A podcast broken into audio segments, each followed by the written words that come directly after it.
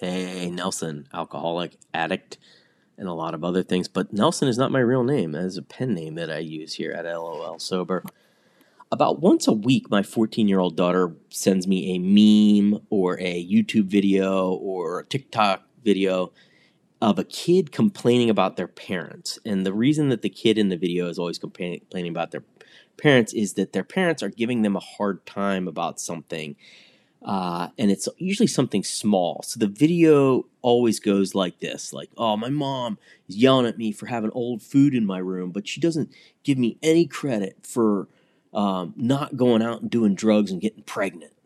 And I, so I get that, you know, I get where she's coming from. I, I used to think the same thing every time my parents gave me a hard time for something that I decided was a small thing and they, and then they you know, they probably had the same gripe about their parents. It's a tale as old as time, I'm sure. You know, there's probably cave drawings of kids uh, moaning and groaning because their parents are yelling at them for, you know, not cleaning up after they ate the woolly mammoth. so uh, I think it goes back centuries at least. So, but as I always do, I told her uh, the same thing, which is like, that's not how things work around here. Just because I don't kick puppies doesn't mean I deserve a statue. We have high standards at our house. And she gave me a stink eye and she groaned. And honestly, it was well deserved. I, I think. The, I think the point she's making is is is worth considering, and I also think the point I was making is true and is worth considering.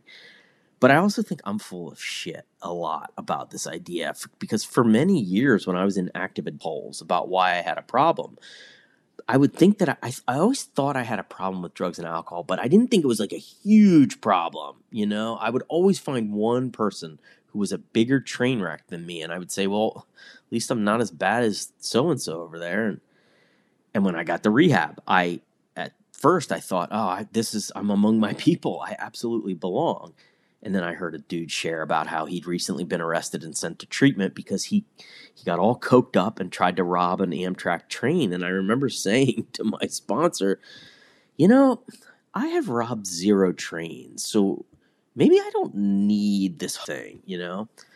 Luckily, I stuck around because I did need it. And I began to understand that all bottoms, all of our bottoms are at different heights, you know? Mine mine might have been a little higher than some others um, because I did, I, you know, I was married to the same person. I had the same job. I had the same car. I hadn't been to jail. Um, but on the other hand, I'd lost all my dignity, all my self control, all my self esteem.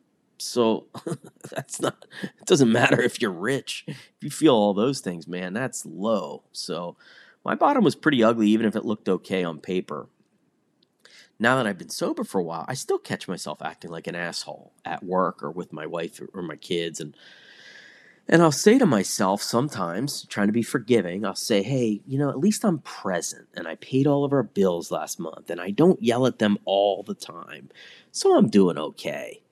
And that's kind of the mentality of my kid when she sends me those memes, which is that, you know, Dad, I did the really, really, really important stuff, and I didn't do anything terrible.